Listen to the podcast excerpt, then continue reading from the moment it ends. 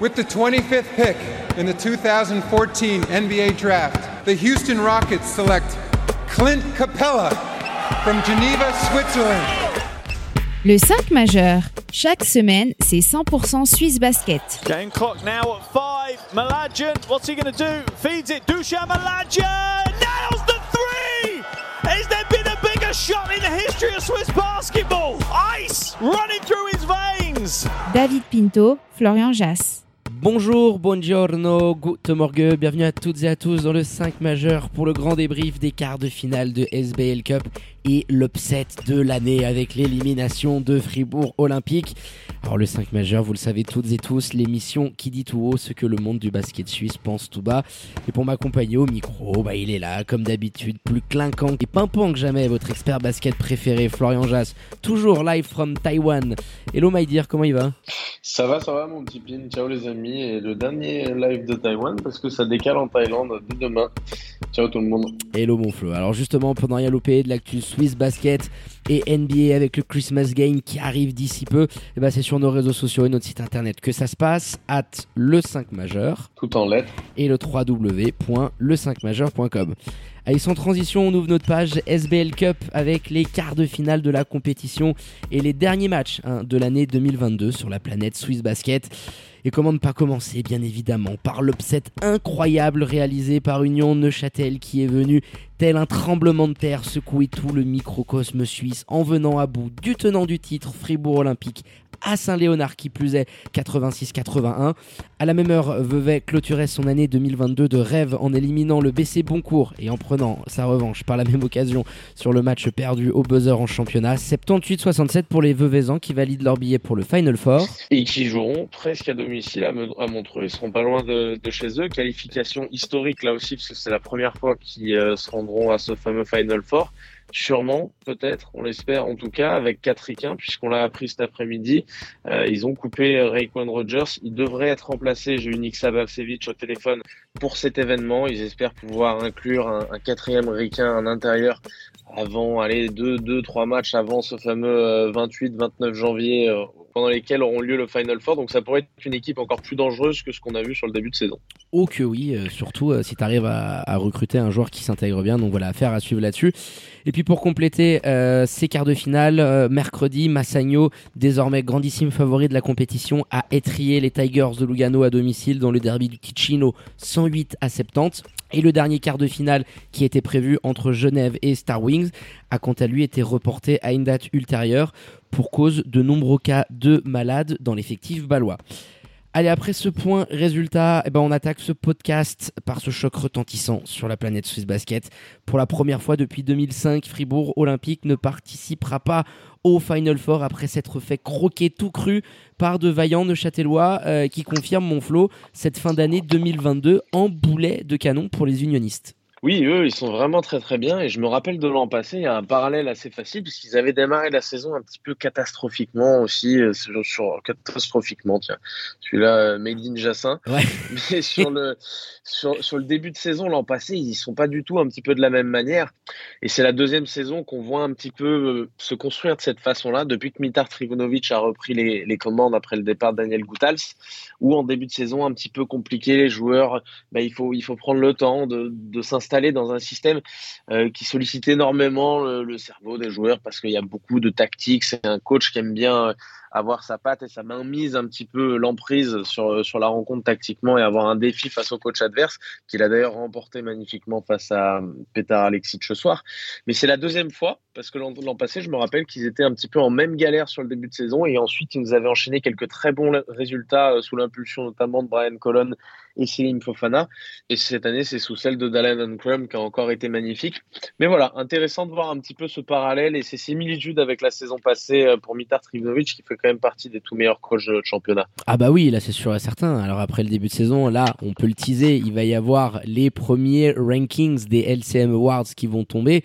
Alors c'est sûr qu'on ne prend pas en compte les résultats en coupe, hein, puisque les, les, LCM Awards sont uniquement réservés au championnat mais tu es, obligé forcément de, le considérer quand tu vois le travail qu'il est capable de faire. Hein. C'est vraiment un démarrage diesel. Enfin, si même en considérant uniquement le championnat, je veux dire, on a, on a combien dans les rankings? 4, il me semble euh, T'es cinquième ou sixième, je me rappelle plus, cinquième il me semble.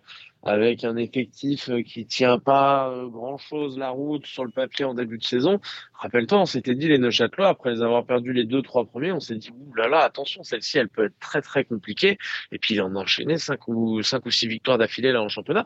Donc oui, très logiquement il pourrait se retrouver dans ces rankings. Ah oui, Mais Même si on fait abstraction de ce de cet upset là en championnat, ça tient la route ce ah, qu'ils sont en train de faire Neuchâtel. Alert teaser, il est dans mes quatre, mais euh, c'est sûr qu'avec un résultat comme ça, tu pourrais te dire waouh, le, le c'est absolument dingo ce qu'il a pu faire tactiquement en plus face à mettre pétard en face de lui. Donc euh, j'ai reçu plein de messages en nous disant oh là là, là il doit être numéro 1, numéro 2 des il faut aussi tempérer, mettre de côté, mais il faut lui donner un grand mérite sur ce qui est en train d'être fait. Euh, on sent une vraie progression et ça franchement il faut le reconnaître. Tu lui mets des joueurs euh, classe biberon entre les mains. Euh, bah, il arrive à en faire quelque chose, à développer une vraie identité de jeu. Je veux dire, Johannis Makies, alors tu as un banc qui est pas bien fourni, mais ce qu'il est en train de faire depuis un mois, bah, c'est vraiment l'éclosion d'un talent qu'on voyait venir et puis qui s'est rappelé au, bon souvenir de, de, Fribourg. Et puis Neuchâtel, très rapidement. Celle-là, elle est sympathique d'ailleurs. Ouais, pour lui, ouais. Pour l'Olympique de se dire, tu as sur le terrain, euh, toi en face, tu mets quoi? Tu mets euh, donc Joe Casadi, tu as davantage Jordan sur ce poste-là. Mais bon, allez, sur les Suisses, tu as Boris Mbala, euh, Jonathan Casadi qui vont jouer un petit peu sur la ligne arrière. Et puis tu fais rentrer Yuri Solka. Ah, franchement, sur, sur la fin de match notamment, quand je me rappelle l'intensité qu'il met défensivement, il l'envoie un petit peu au mastic, aller défendre sur un davantage Jordan, sur un Boris qui, d'ailleurs, je crois qu'il contre, je sais pas si c'est Arkim ou, lui, mais il essaie de lui en prendre un à trois aussi sur la truffe. Enfin, il met beaucoup d'intensité sur sa fin de match. Il, il, porte aussi un petit peu ses coronets, faut le dire, parce qu'il essaye d'aller prendre des shoots qui sont pas faciles dans des moments où il reste du chrono un petit peu. Donc, il prend ses responsabilités et il finit à combien, Joannis Makis? 13 pions. Une dizaine de points. 13 pions sur ce match-là. Euh, quand tu regardes un petit peu la comparaison, alors c'est qu'un match, attention.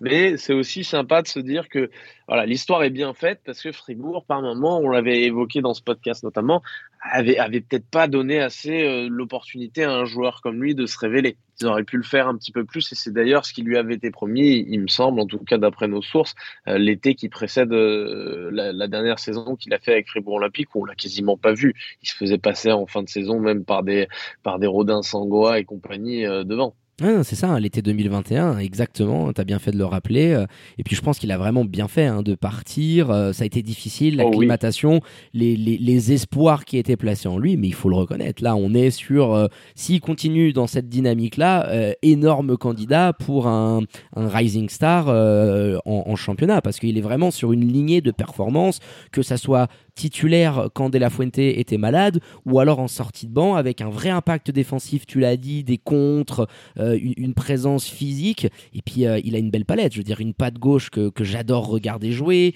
il drive, il est capable de shooter, il a pas peur des moments importants, euh, tu sens qu'il a le pantalon un, petit peu habité, donc il est venu s'inscrire, si tu veux, dans ce scénario que tu vois venir très rapidement d'Union Neuchâtel qui est présent, qui met une intensité folle, qui a une adresse absolument fantastique, notamment du parking, parce que tu dois shooter, je pense, à peu près une trentaine de fois de loin, et tu sens très très vite dans cette rencontre-là que ça va être un match très compliqué pour les Fribourgeois, et que si Neuchâtel arrivait à avoir euh, le petit facteur chance, le brin de réussite qui, allait dans son sillage, eh bah, l'upset pouvait tout du moins se, dessiner, et il faut reconnaître ce mérite-là, euh, où très rapidement dans le match, tu as senti que c'était préparé tactiquement, défensivement parlant, et que tu pouvais aller réaliser un exploit absolument dingue, parce que je l'évoquais, euh, c'est la première fois depuis 2005 que Fribourg ne participe pas à un, Final Four. C'est quelque chose de, retentissant sur la planète Swiss Basket qui sont à nous pour moi. C'est complètement fou. Après, oui, il se dessine très vite cet exploit parce que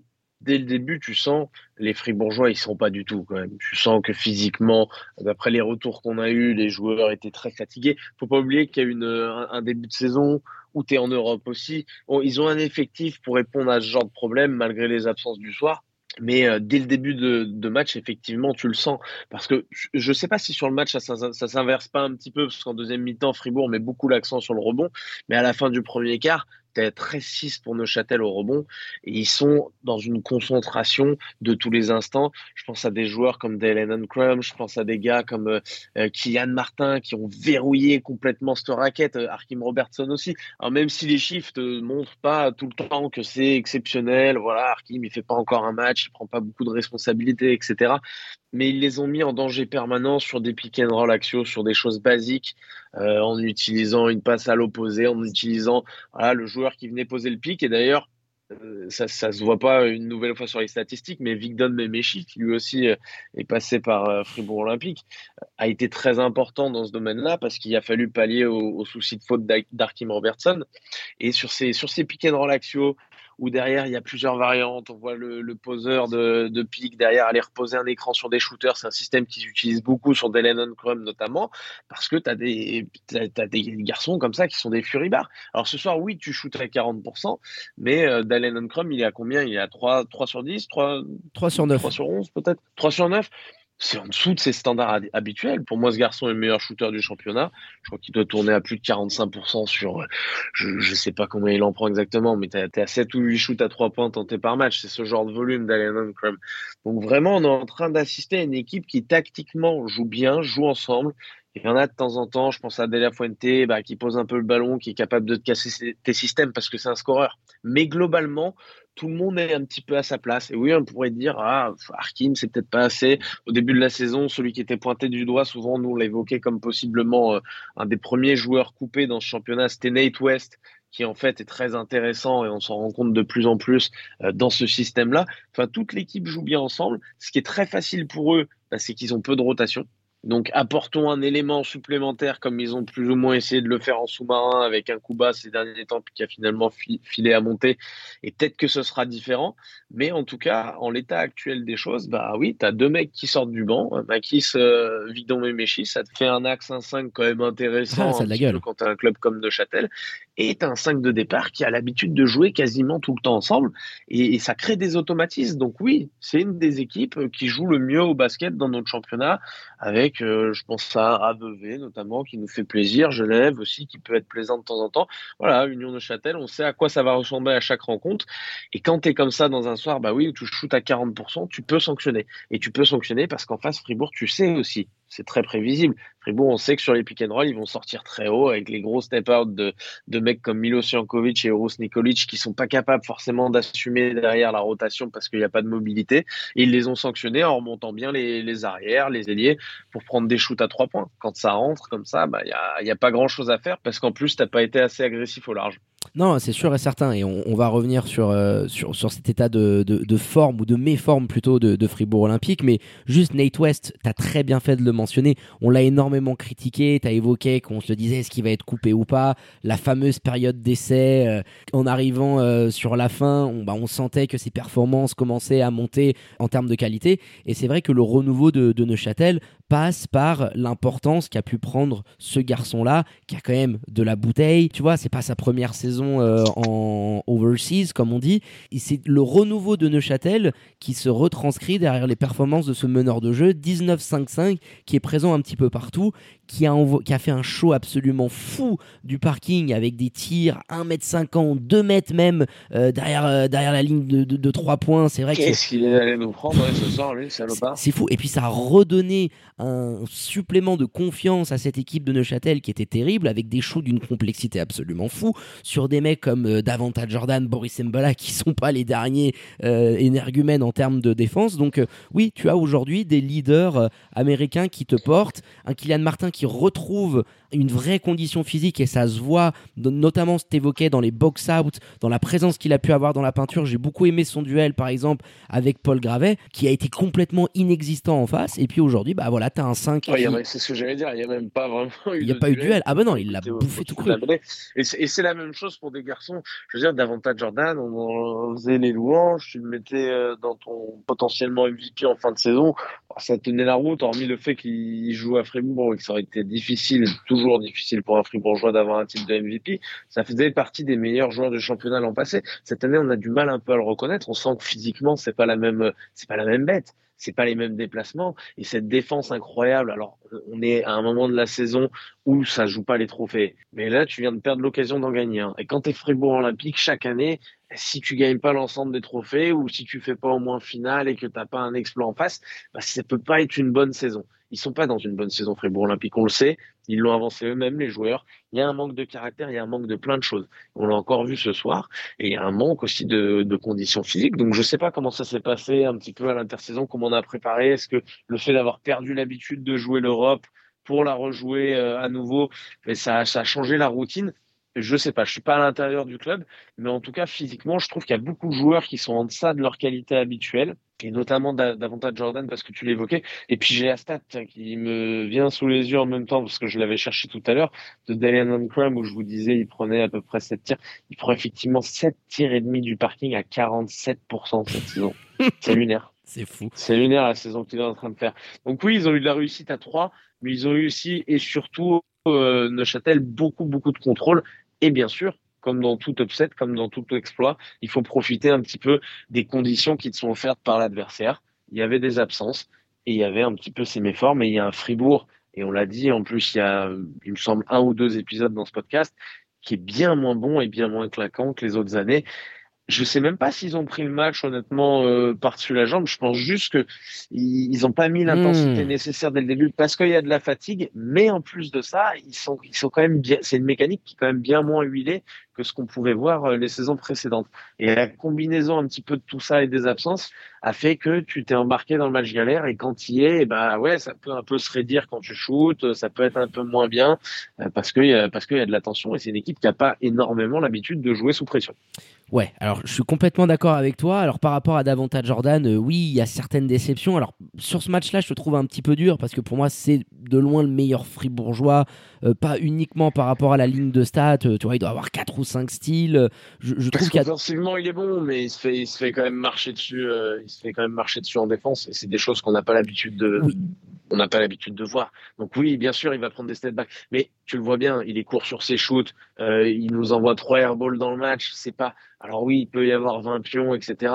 Mais un davantage Jordan qui défend pas très bien, qui t'envoie trois airballs dans la même rencontre, c'est pas le davantage Jordan. Je suis désolé qu'on a vu l'an passé. Je suis d'accord. Je suis d'accord. C'est sûr et certain. Donc euh, on, s'attend un petit peu plus de lui et euh, dans ce marasme collectif qui a été celui des Fribourgeois, euh, c'est celui qui était le, moins cata. Mais je trouve qu'il y a eu une énorme défaillance des joueurs suisses. Parce que euh, Boris Mbala, l'adresse est catastrophique. Jonathan Kazadi a un nombre de turnovers incalculable. Paul Gravet, fantomatique euh, au, possible. Arnaud Couture également. Yoris Solka te met quelques shoots, mais il prend des soufflantes dans tous les sens. Il y a vraiment eu une défaillance collective. Nathan Jurkovic aussi.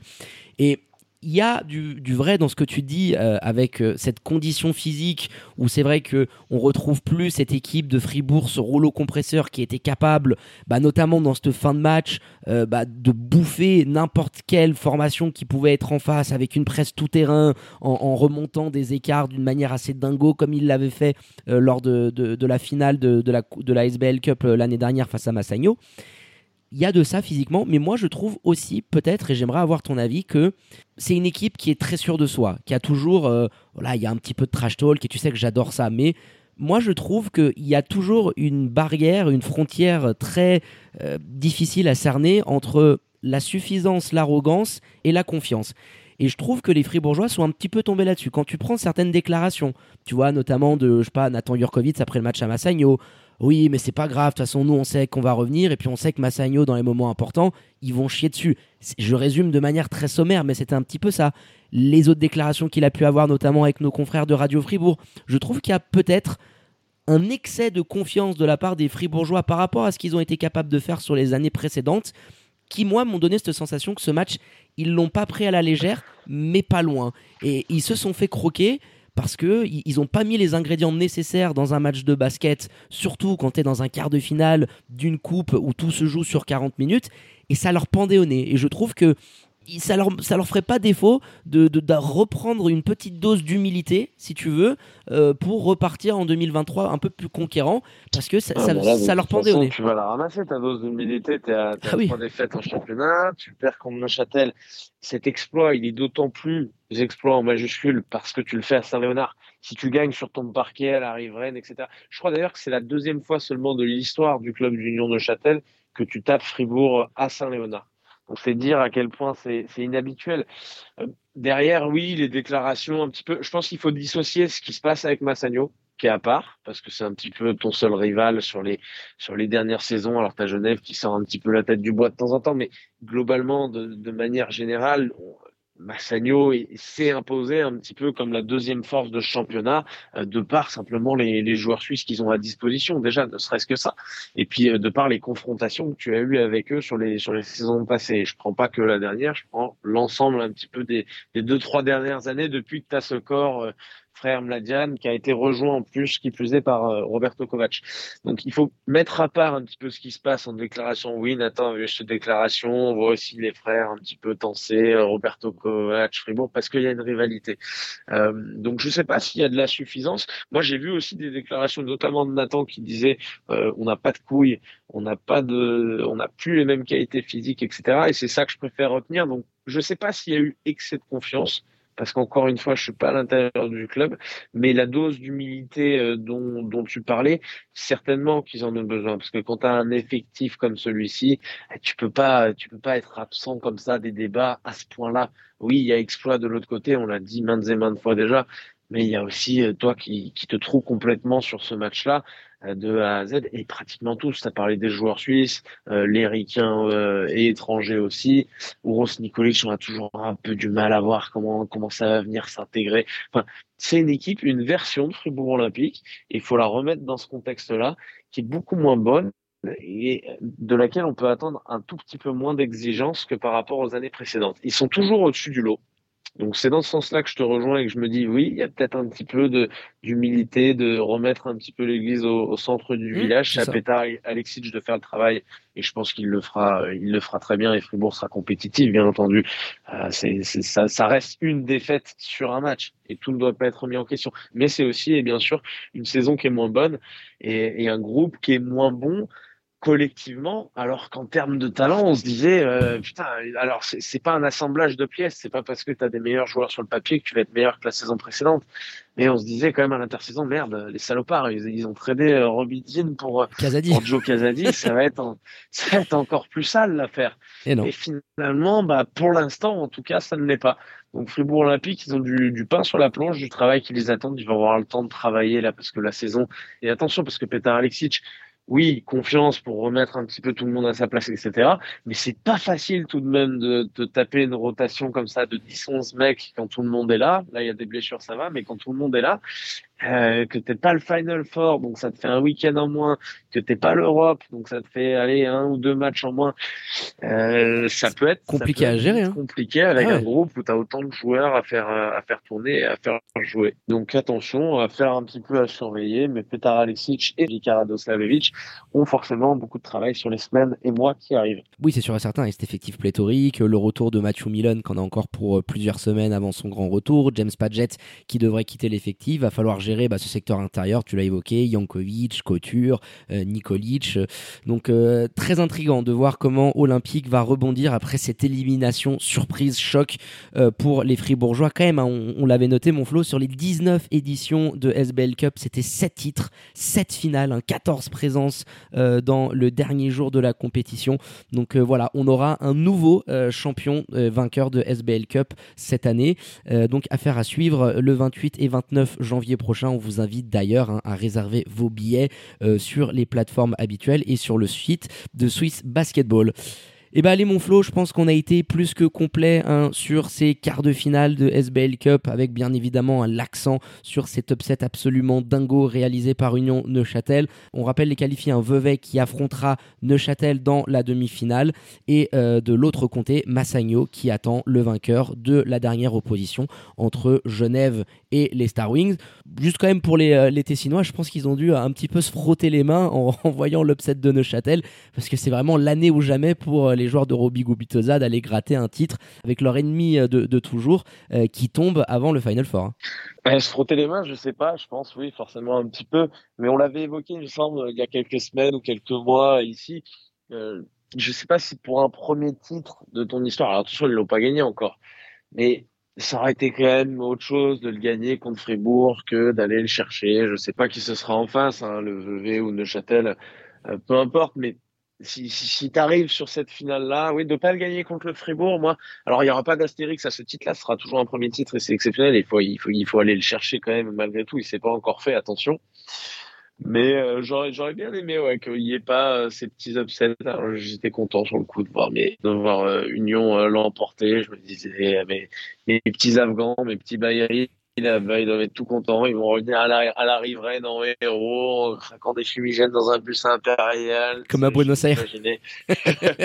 mais mais c'est vrai que pour Massagno, pour Massagno, c'est la belle, c'est la belle affaire. C'est la belle ah affaire, bien entendu.